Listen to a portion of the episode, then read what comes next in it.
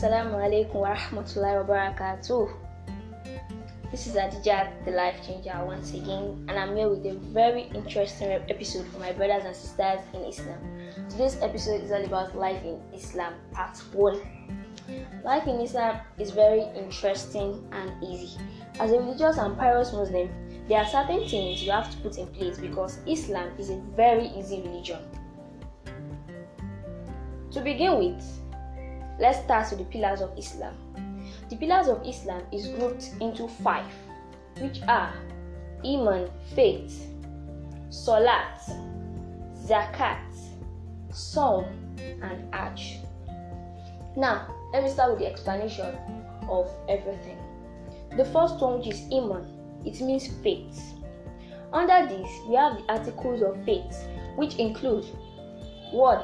Believe in Allah, 2. Believe in the prophets, 3. Believe in the Holy Book, which is Al Quran. 4. Believe in angels. 5. Believe in destiny. And 6. Believe in the day of judgment. As a good Muslim, you have to embrace the six articles of faith listed above. Once you have faith in all of these, then you are good to go. The second one is Salat, and this is one of the most important pillars of Islam. This is because a Muslim without observing the daily Salat is not a true Muslim. We have five daily salats in Islam in which a Muslim is expected to observe at the right time. They include Salatul Fajr, Salatul Zuhr, Salatul Asr, Salatul Maghrib, and Salatul Isha. And there are, there are a lot of benefits attached to observing Salat, some of which are 1. It makes one closer to Allah. 2. It is your key to Al Jannah. The third pillar of Islam, which is zakat, that is giving out of your wealth in the name of Allah to the needy. This is not compulsory for Muslims who do not have the capacity. And the nisab, that is the percentage for giving it, is 2.5% of your property. For those who do not have the capacity of observing zakat, you can observe sadaqah, no matter how small it is to the needy. The fourth pillar of Islam is Saum, which is fasting in the holy month of Ramadan. This is compulsory as Allah stated it in verse 193, Quran chapter 2, which goes by which goes by rajim. Bismillahirrahmanirrahim. Ya ayyuhalladzina amanu kutiba alaikumus siyam kama kutiba alal ladzina min qablikum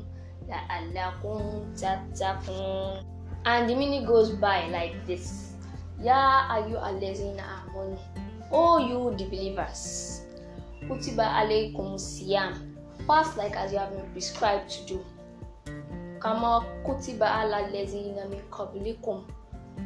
Those that came before you fasted. La alakum tatakum. So you can become a true believer. So is very important in the life of a true believer. This is because it helps to desist you from bad habits and also brings you more closer to Allah. That's why the holy month of Ramadan is a sacred month, and also it is the month in which the Quran was revealed to Prophet Muhammad wasallam in the night of Laylatul Qadr, which is the night of majesty. And the last pillar of Islam, which is Hajj, the holy pilgrimage. This is necessary for Muslims who have the capacity to visit the Holy Kaaba in Mecca in order to purify oneself. And if you don't have the capacity also, it is necessary for you to observe the remaining pillars of Islam. May Allah make it easy for every one of us. With this, I expect you all to take the pillars of Islam very serious and also observe the ones you are capable of observing. This is where I'm going to stop in this in this episode of Life of Islam. This is episode 1 and I'm coming back with another interesting episode of Life of Islam 2. Thank you so much for listening. Peace be unto you. Masalam.